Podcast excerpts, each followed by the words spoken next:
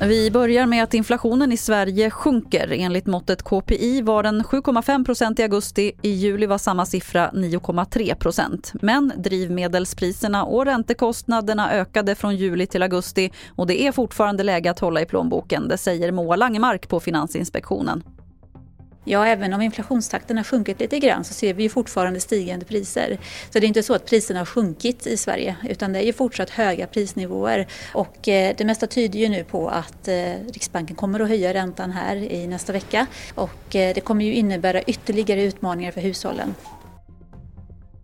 Polisen har inte gripit någon misstänkt efter dödsskjutningen i centrala Stockholm igår. En man i 20-årsåldern sköts med flera skott på en gata i Vasastan. Han fördes till sjukhus men dog under natten av sina skador. Polisen utreder det som mord och grovt vapenbrott.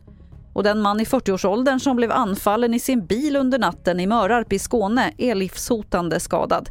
Mannen satt i sin parkerade bil när en eller flera gärningsmän tog sig in och högg honom med kniv. Det är oklart varför. Ingen misstänkt är gripen. Fler nyheter hittar du på tv4.se. Jag heter Lotta Wall.